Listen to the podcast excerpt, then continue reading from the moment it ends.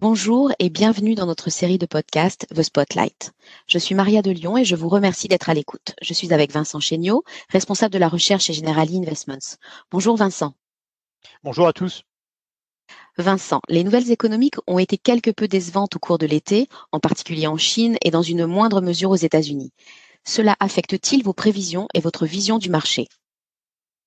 La Chine est un cas particulier car l'économie a souffert d'un resserrement antérieur de la politique monétaire et fiscale et les marchés locaux ont dû digérer le durcissement de la réglementation dans les secteurs du logement et de la technologie. Plus globalement, le ralentissement de la croissance cet été est principalement dû aux nouvelles vagues de Covid. Des résultats scientifiques récents ont également soulevé de nouvelles inquiétudes.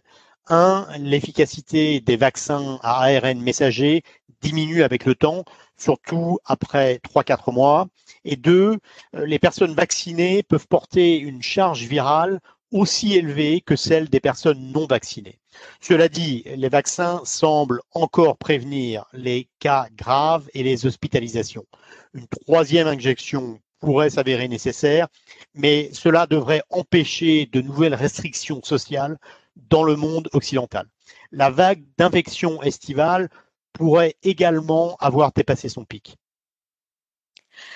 Le repli des rendements obligataires en juin et juillet est-il une simple correction plutôt qu'une nouvelle tendance selon vous? Les obligations et les actions ont envoyé un message légèrement contradictoire cet été. Nous avions prédit la poursuite de la hausse des actions portée par une saison de résultats exceptionnels mais pas le recul des rendements. C'est toujours facile à expliquer ex post. Euh, le variant Delta et le ralentissement de la croissance ont été des facteurs clés. Il en va de même de la baisse de la trésorerie euh, du Trésor américain et du ton accommodant de la Fed et de la BCE. Ces facteurs sont désormais largement pris en compte et certains sont sur le point de s'inverser. Les rendements obligataires devraient se reprendre mais toute hausse sera limitée car l'endettement global et la sensibilité euh, du prix des actifs au rendement réel créent des mécanismes d'autocorrection. Donc Vincent, certains facteurs pourraient s'inverser. Est-ce que selon vous, les banques centrales sont prêtes à réduire leur soutien? Les goulets d'étranglement de l'offre globale ne se dénouent pas rapidement. Les derniers rapports PMI montrent euh, des contraintes de capacité persistantes les retards de livraison des usines en Europe atteignent un nouveau record. Plus la pénurie durera, plus les pressions sur les prix sont susceptibles d'alimenter les anticipations d'inflation et de devenir moins transitoires. Euh, Jackson Hole a confirmé que le tapering de la Fed commencera probablement cette année. Le tapering pourrait arriver plus tôt, mais aussi se dérouler à un rythme plus rapide qu'on ne le pensait initialement. Powell a certes indiqué que le timing et le rythme de la réduction des achats ne dirait pas grand-chose sur le timing de la hausse des taux euh, d'intérêt directeur. Mais la patience de la Fed pourrait impliquer des hausses ultérieures plus rapides et donc une courbe euh, des taux euh, de 5 ans plus pentue dans les semaines à venir. Concernant la BCE, l'ajustement de la communication pour mieux s'adapter à son nouveau mandat s'est avéré très, très accommodant. Mais les récents chiffres d'inflation beaucoup plus élevés enhardissent les faucons et une réduction modérée des achats obligataires devient plus probable cet automne. Vincent, quels sont les principaux risques susceptibles de faire dérailler les marchés? De nouveaux variants Covid rendant les vaccins moins efficaces dans la prévention de, de formes graves serait un coup dur. Mais nous voyons cela comme une queue de distribution plutôt mince.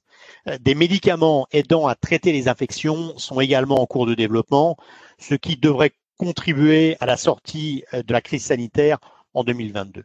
À court terme, un risque majeur vient du plafond de la dette américaine.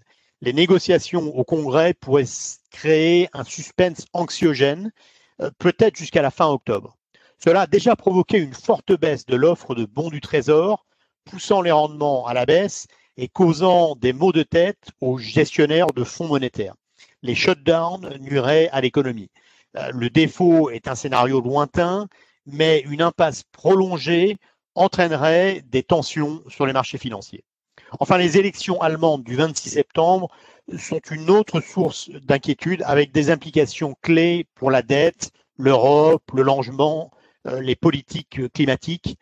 Euh, la formation d'un gouvernement pourrait s'avérer très longue, mais l'impact potentiel sur le marché est plus faible que celui des deux premiers risques. Pour conclure, quelles sont vos principales recommandations d'allocation d'ici la fin de l'année? Nous maintenons un biais en faveur d'une duration courte, mais prudemment, au moins jusqu'à ce qu'on ait de la clarté euh, sur le plafond de la dette américaine.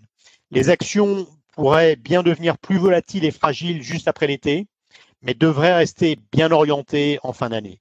Les styles value et dans une moindre mesure cyclique euh, devraient se reprendre à mesure que les risques se dissipent.